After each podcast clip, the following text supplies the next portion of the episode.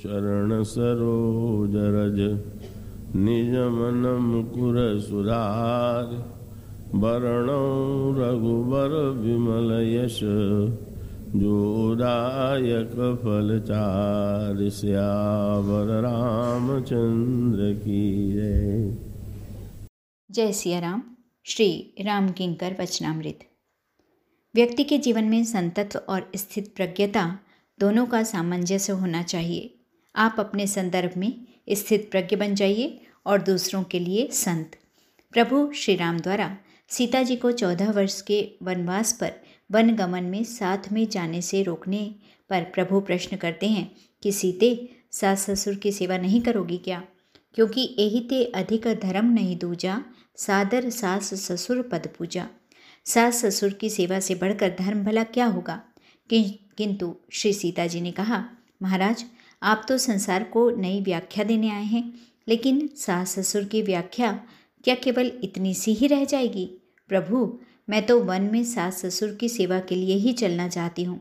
भगवान श्री राघवेंद्र ने जानना चाहा, कौन से सास ससुर तो श्री सीता जी कहती हैं कि सास ससुर सम मुनि तीय मुनिबर महाराज, वन में रहने वाले जो मुनि हैं, तपस्वी हैं और उनकी जो पत्नियाँ हैं, वही मेरे सास ससुर के समान हैं। और इस प्रकार से तो मुझे व्यापक रूप से सास ससुर की सेवा का सौभाग्य मिलेगा। वन में, परिवार के रूप में, प्रिय परिवार, कुरंग बिहंगा, वहाँ पक्षियों का और मृगों का जो परिवार मिलेगा, क्या आप उस परिवार से मुझे वंचित करना चाहते हैं? अब प्रभु के समक्ष कोई उपाय नहीं रह गया। प्रभु ने भी वन चलने की, वन में चलने की स्वीकृति दे दी। इस तरह से सुंदरता और सुकुमारता की एक नई परिभाषा भगवान राम और श्री सीता जी के संदर्भ में हमारे सामने आती है। महाराज, श्री ने इसकी अति सुंदर व्याख्या की और कहा कि साधारणतया सुंदरता और सुकुमारता की यही परिभाषा है कि जिसके अंग प्रत्यंग बड़े सुंदर दिखाई दें, उनके लिए हम कहते हैं कि ये बड़े सुंदर हैं और हम उनको सुकुमार कहते हैं कि जिसके शरीर में कष्ट सहने की क्षमता न हो। लेकिन श्री सीता जी और भगवान राम ने इस परिभाषा को बदल दिया। श्री राम तथा श्री सीता परम सुंदर हैं। दोनों बड़े सुकुमार हैं। पर सुंदरता और सुकुमारता की एक नई व्याख्या रामायण में गाँव की स्त्रियों ने की। ग्रामीण स्त्रियों ने इन दोनों को देखकर कहा कि नीलमणि और सोने को देखकर हमारे मन में यह प्रश्न उठता था कि सोने में यह सौंदर्य कहाँ से आया? और नीलमणि में इतनी आभा कहाँ से आई? पर आज सीता और राम को देखकर हमें उस प्रश्न का उत्तर मिल गया। उसने कहा कि श्री राम ने अपनी नीलिमा नीलमणि को देखकर उज्जवल बना दिया और वस्तुतः स्वर्ण ने श्री सीता जी से ही अपना रंग प्राप्त किया है। सखी का शब्द यही है कि इन्हते लही दुति मरकत सोने। उस स्त्री का सीधा सा अभिप्राय था कि सुंदर वह है जिसके संपर्क से दूसरे में भी सुंदरता आ जाए। जिसमें केवल स्वयं की ही सुंदरता है, उसकी सुंदरता केवल एक व्यक्ति तक ही सीमित है, पर जिसके संपर्क में आकर असुंदर भी सुंदर हो जाए, वही सच्ची सुंदरता है। इसी प्रकार कोमलता की परिभाषा करते हुए रामायण में कहा गया है कि वन जाने का समाचार जब भगवान राम को मिला तो श्री राम मुस्कुराने लगे। उन्हें रंच मात्र भी दुख नहीं हुआ। लेकिन दूसरी ओर, जब प्रभु माँ की ओर देखते हैं, पिताजी की ओर देखते हैं तो भगवान राम की आँखों में आँसू आ गए। पढ़कर आश्चर्य होता है कि स्वयं की इतनी बड़ी वस्तु खो गई पर रंच मात्र दुखित नहीं है। इसका कारण क्या है? और तब गोस्वामी जी ने कहा कि श्री राम की कोमलता का एक नया ही रूप है। स्वयं अपने लिए तो वे इतने कठोर दिखाई देते हैं कि इतने बड़े आघात को झेलने में भी उन्हें रंच मात्र भी पीड़ा नहीं हुई। लेकिन करुणामय स्वभाव वाले श्री राम की मृदुता का पता कैसे चलता है, इसका उपाय बताते हुए तुलसीदास जी ने कहा कि करुणामय रघुनाथ गुसाई, बेगी पहाई, पीर पर पराई करुणामय भगवान श्री राघवेंद्र इतने कोमल हैं कि स्वयं अपने ऊपर बड़े से बड़े कष्ट को झेलकर भी किसी दूसरे का रंच मात्र भी दुख देख लें तो व्याकुल हो जाते हैं। और फिर तो प्रभु की आँखों के आँसू रुकते नहीं हैं। गीता में स्थित प्रज्ञ और संत दोनों के लक्षणों का वर्णन किया गया है। आपको संतत्व और स्थित प्रज्ञता में एक सूक्ष्म अंतर मिलेगा। स्थित प्रज्ञ वह है जिसकी प्रज्ञा, बुद्धि प्रत्येक परिस्थिति में स्थिर है, जो किसी भी घटना से विचलित नहीं होता। वह स्थित प्रज्ञ है।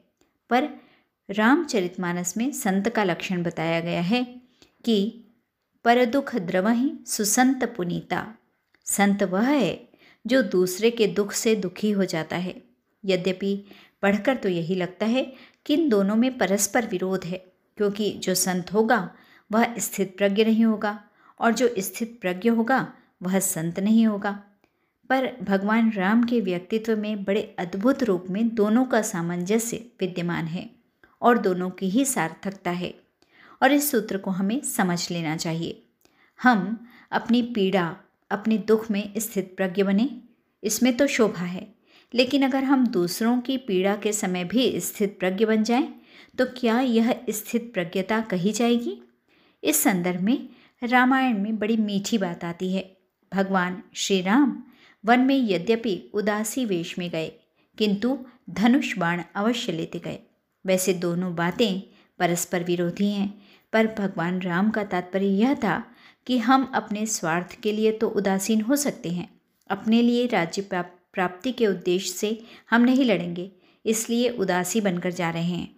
लेकिन मैं यह प्रतिज्ञा नहीं करता हूँ कि जब समाज पर संकट आवेगा, तब भी मैं नहीं लड़ूँगा।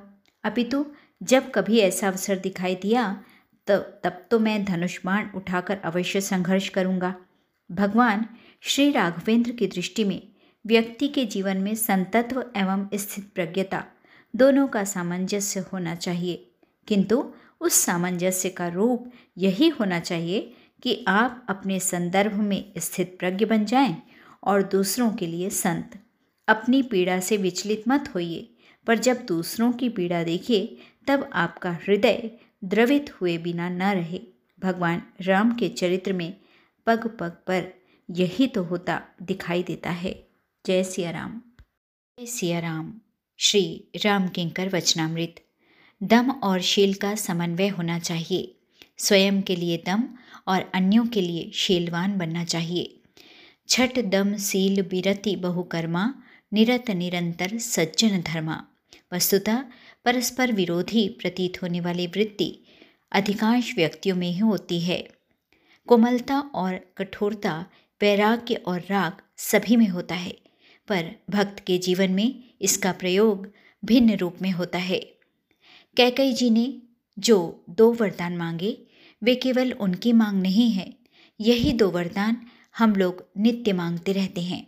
जब भी मंथरा हमें प्रभावित करती है, हमारी वृत्ति इसे छोड़कर और बन ही क्या सकती है। प्रत्येक घर में मंथरा है, प्रत्येक हृदय में मंथरा है। कैकई जी परम सुंदरी थी, पर उन्होंने एक कुरूप दासी को ही अपना प्रिय पात्र बनाया। यह कुबड़ी है और इसे उन्होंने कभी नहीं छोड़ा। यह मंथरा क्या है? नाम मंथरा मंदमती। यही है लोभ की वृत्ति, जिसका कोबड़ निकला हुआ है। पृष्ठभाग में रीढ़ ही व्यक्ति को सीधा रखता है। इसमें एक प्रकार की कुटिलता आ गई है। इसी से कैकई जी दीक्षा ले लेती हैं।